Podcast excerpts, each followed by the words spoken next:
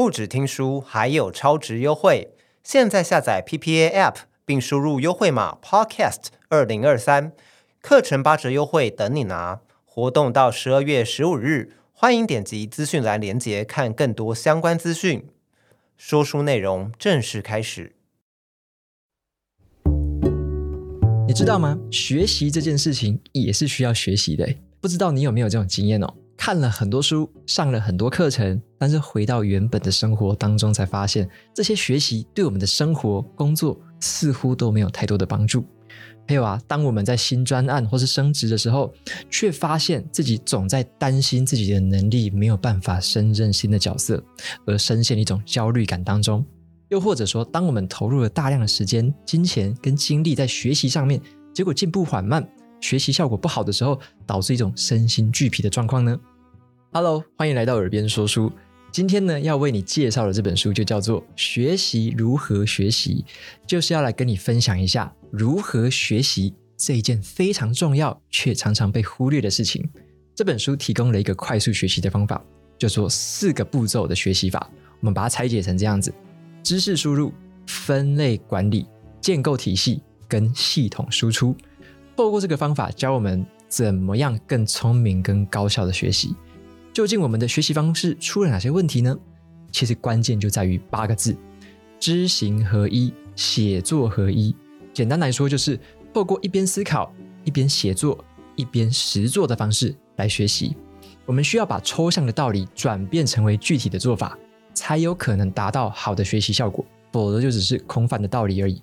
相信啊，在建构出了自己的一套学习系统之后，在未来如果面临到新的知识领域，也不要太慌张，因为你一定能够快速掌握学习的诀窍，帮助你在学业上、职业上有更好的发展跟突破。先来介绍一下作者的背景哦，他的名字叫做王专，他是中国新东方教育科技集团的助理副总裁。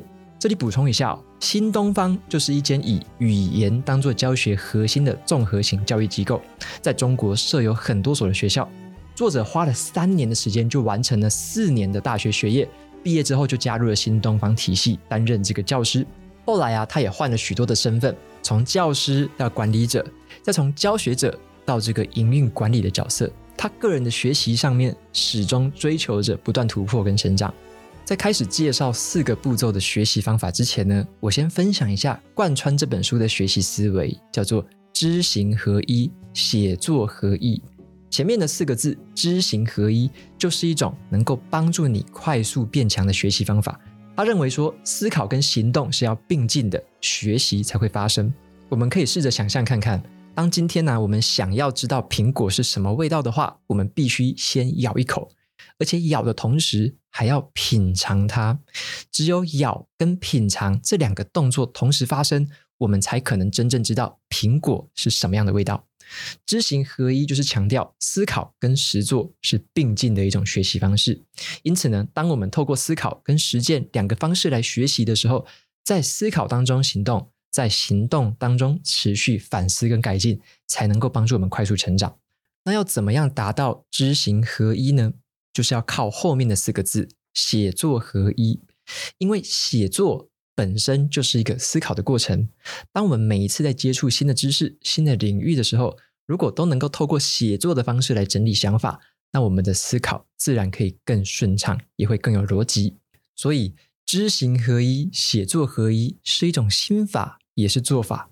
透过写和做的配合，知行合一才能够转变成为更具体的做法。那么，想要拥有更好的学习成果的话，第一步就是要筛选好的知识跟资讯。因此啊，四步学习法的第一个步骤就是知识输入。这个道理就像是啊，你想要做一桌的宴席，最一开始要做的事情就是采买。毕竟啊，没有菜呢，你是做不了一桌宴席的。获取知识的管道有很多种方式，常见的方式包括了阅读、听课。观察生活跟搜寻，这些不同的方式都会带来不同的收获。像是阅读和听课，可以帮助我们看到其他人已经统整完的观点；那观察生活呢，可以帮助我们看到真实生活的案例；而搜寻呢，则是可以帮我们去探索整个网络事件的资讯。那如果能够好好的运用这几种知识管道，我们就有机会建构一个更完整、更多元的观点。那么在获取知识的时候，有哪一些重点呢？接下来呢，我就来分享一下知识输入时候的三大诀窍：速度、深度，还有广度。第一个学习的诀窍就是快速搜寻。身处在这个资讯爆炸时代的我们啊，在学习一个新知识领域的时候，很容易就会觉得眼前的资料又多又杂，光是要找到这个有凭有据的资料，都要花大量的时间哦。所以呢，找出资讯的速度就成为了我们脱颖而出的关键能力。我们可以透过养成随时搜寻的习惯来培养这个能力。大部分的人呢、在接受新知的时候，可能都只会读眼前的内容，但是如果我们会有随时搜寻的习惯的时候，在学习的过程当中，经常透过搜寻关键字，把学习的范围扩大，把学习的效果从点扩展成面，那么对于学习来说，就会更快，有更丰富的理解。那么第二个学习的诀窍就是深度学习。一个人的精力、专注力都是有限的，我们可以透过主题式的学习来提升我们学习的深度。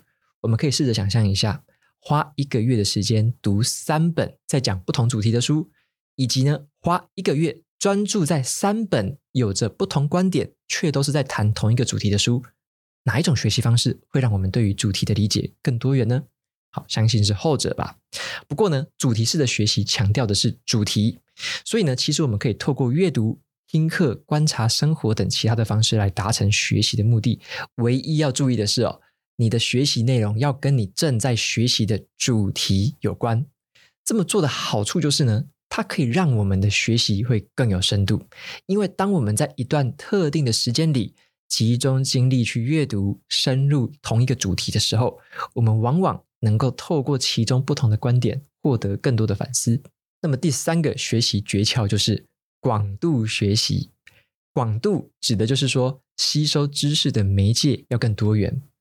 广度学习的重点在于说，将书本上的知识连接到生活当中，因为生活就很像是一本本的书啊，里面蕴藏着很多的智慧跟道理，而且生活总是充满了未知数，持续在变化的。从现实生活当中，有时候反而能帮助我们获得在书里面没有办法获得的知识。我们可以透过回馈分析法来提升我们的学习广度。回馈分析法的重点就在于定期的回顾。如果啊，你现在正在做一个工作规划，你可以在计划开始之前就写下预期的结果，等到计划结束之后，就可以和之前的判断来做一个比对，分析一下造成这个结果的原因有哪些。透过定期的回顾跟反思，能够让学习更有效率。在获得了好的知识之后，接下来我们要做的就是卡片管理。卡片管理就是一种透过书写去重新审视学习成果的方法。只是在这个阶段有一个重点，就是把平时学习的东西习惯用写文章的方式来把它转换成写卡片的方式，因为这样子会更容易开始，也更容易持续。这么说比较抽象的话，我们用一个做料理的事情来比喻，比如说啊，今天我们想要做一道蒜炒花椰菜的料理，通常我们会先把花椰菜切成小块，然后再下锅去翻炒。那么问题就来了，为什么翻炒这个花椰菜之前要先切菜呢？如果我们今天没有切菜这个动作的话，这道菜会变得怎么样呢？有可能啊，在翻炒的过程就会很困难了，菜不容易煮熟，也不容易入味。那卡片管理法的这个概念就跟做菜一样，当我们想要完成一件很大的事情的时候，就需要先有切菜的动作，将事情分成小任务。用在这个写作合一的概念上的话，就是把一篇文章分成一张张的卡片，运用卡片管理法。让写作变得更简单，让思考变得更容易发生。那概念讲完了，要怎么样开始呢？如果要做好卡片管理法，总共要有两个步骤。第一个就是写卡片，第二个就是分类卡片。首先呢，写卡片的时候有一个重点，就是要怎么样写给别人看得懂，要用这个心态来写哦。乍听之下可能有点违背常理，我自己写笔记为什么要写给别人看呢？因为只有当你这样做的时候，可以强调你书写时候的视角，比起写给自己看的笔记，通常啊，当你想要写给别人看、为别人讲解的时候，内容会更有逻辑，而且更好理解。相信大家都有听过一句话哦：当你能够将知识用你自己的话重新诠释的时候，就代表你已经将这个知识内化了。写卡片的用意就在这边。那分类卡片的目的是什么呢？就是把别人的类别变成自己的类别。好，让我们对于这个知识理解更深、更升华的这个看法，就是我们把卡片分成观点卡、方法卡，还有案例卡。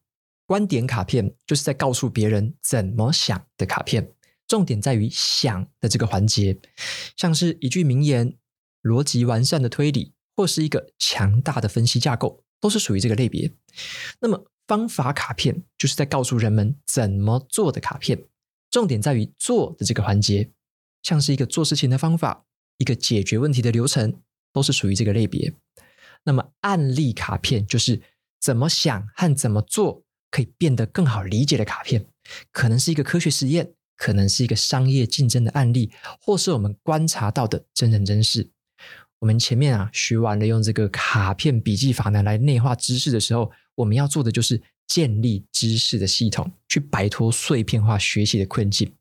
不知道你有没有过这种感觉哦？我们经常透过不同的学习管道媒介，获得了很多新的知识，可是我们日后要跟别人分享的时候啊，却发现我们。很难完整又清楚地分享整个学习内容。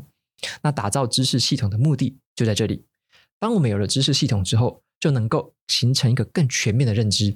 眼前看到的不再只是一个散落的知识碎片，而是一个扎实的、完整的知识宇宙。那么要怎样建立属于我们自己的知识系统呢？这个阶段总共有三个步骤，分别是画体系、写系列文章以及改善观点跟表达。第一个步骤就是画体系，卡片就像是天上的星星，那么建构这个体系呢，就是把它们串联成一整片的星空。画体系的意思就是透过心智图或者是流程图，把分散的卡片整理跟排列，让知识不再碎片化。这个是在深度思考上面一个很重要的环节，因为当这个知识碎片被串联在一起的时候，我们的思考才会变得更有逻辑。再来第二个步骤就是写系列文章。深入去探讨某一个学习的主题，写作的时候可以投射出我们的想法。因此呢，当这个文章写得越来越有逻辑、有架构、内容有深度的时候，就代表自己对于这个主题的掌握度越来越高了。另外呢，系列文章跟卡片是不一样的。卡片写作是一种初级思考，比较像是发散式的灵感摘要；但是系列文章是深度的思考，可以帮助我们对一个主题有更逻辑而且更完整的认知。最后一个步骤是改善观点与表达。同样的一件事情啊，只要我们看待的角度不一样，就会有不同的理解跟收获。所以呢，我们选择用什么样的观点，就等于选择了什么样的世界。那么，我们可以透过什么方式来加强我们的观点呢？很简单哦，我们可以在写文章的时候啊，经常问自己：什么样的观点值得写？这个观点在现实生活当中好用吗？好，这些问题呢，会让我们避免陈腔滥调，还有避免那些不切实际、实用性很低的想法。那另外啊，改善表达指的是说，换一种方式解释事情的能力。表达是可以帮助我们传递我们的想法，还有我们的观点出去。可是如果我们没有好好的表达的话，我们的想法就没有办法被别人知道，很难影响到别人，也很难透过别人的回馈来让自己成长。那么，什么是好的表达力呢？举例来说，当我们今天呢、要跟别人描述台湾各个城市的位置的时候，用文字说明其实很难说得精确啦。可是今天呢，如果换成用地图来讲解的时候，城市之间的相对位置就会变得很好理解。这个就是好的表达能力。好的表达能力呢，就是你懂得换一种方式去解释你想要传递的事情。总结来说啊。在我们有了观点之后，我们还会需要练习将这个观点讲给别人听，因为有力的观点会结合清晰的表达方式，这样才可以帮助我们更快的内化知识哦。四步学习法的最后一步叫做实践应用。所有的概念跟理论，只要少了这个步骤的话，没有了亲身实践，都不能算是完成。思考跟写作不是学习的最终目的，应用才是。作者在这个章节里面就提到了实践应用的两个面向，分别是个人实践，还有影响他人。个人实践呢，是当我们想达到这个实践这个目标的时候，可能会直接联想到要做一件很大的事，或者是一件很大的里程碑。可是，当我们在学习一个新事物，或者是加入一间新公司的时候，我们要去设计一些小小的胜利，其实呢就可以延续我们学习的动力。举例来说，当我们的终极目标是想要写一本书的时候，这个目标太大了，我们很容易中途放弃。所以呢，可以将目标设定改为完成一本书的整理。好，同时呢，这本书呢也可以挑选那些比较好读的，然后比较薄一点的书，提高这个完成率。总之啊，目标是先越简单越好，因为重点是要帮助我们提升自信心跟持续做下去。失败不是成功之母啊，小胜利才是哦。因为啊，当我们从一件事情里面获得成就感，感受到成功带来的快乐的时候，我们通常会更有动力继续前进。慢慢的，我们走向成功的几率也会越来越提高。要让这个学习变得更有价值，最简单的方法就是扩大影响力，让更多人因为你的分享跟学习内容而受益。因为啊，在这个过程当中，你会有更多的机会重新去审视一下自己的学习内容。这也就是所谓的分享的本身就是一种学习的这种思维方式。那么，要如何把我们的学习到的知识分享给别人呢？有一个方法可以帮助我们练习哦。这个方法就叫做费曼学习法。这个方法简单来说，就是当我们学到一个新的概念或知识的时候，我们可以想象一下，现在要跟朋友去分享你所学到的新知识，但是在分享的时候有一个重点哦，只能用我们自己的话解释。一开始你可能会觉得诶很卡诶，可是当我们慢慢能够用自己的话去解释一些新知识的时候，就代表着我们已经成功的内化这些新知识了。好了，那今天的说书差不多就到这边告一个段落。相信听到这边的你也已经开始慢慢了解如何高效的学习了，同时你也会意识到，学习并不是一件只靠努力就可以达成的事情，更多的时候我们需要更好的策略跟方法来帮助我们快速的学习跟成长。趁着现在我们的记忆还很新鲜哦，不如我们就回顾一下今天提到的重点吧。一开始啊，我们介绍了这本书最重要的学习思维是八个字：知行合一，写作合一。还有啊，达成这个学习思想背后的这个四个学习方法，四步学习法的步骤包含了第一步，以速度、深度还有广度当做核心重点的知识输入；第二步，透过书写分类来去内化知识的卡片管理法；以及第三步，摆脱碎片化学习，建立知识系统。其中呢，还包含了一些话题系跟写系列文章等练习方法，还有最后的第四个步骤。强调个人实践，还有知识输出的实践应用。希望啊，在听完这一集说书之后，大家都可以慢慢掌握到这个高效学习的秘诀哦。祝福大家能够在接触到一个全新的知识领域，或者是接触到职场上面的新任务的时候，能够好好运用今天所学到的心法跟方法，让你更快的在新的位置上面就定位。我们下次见喽，拜拜。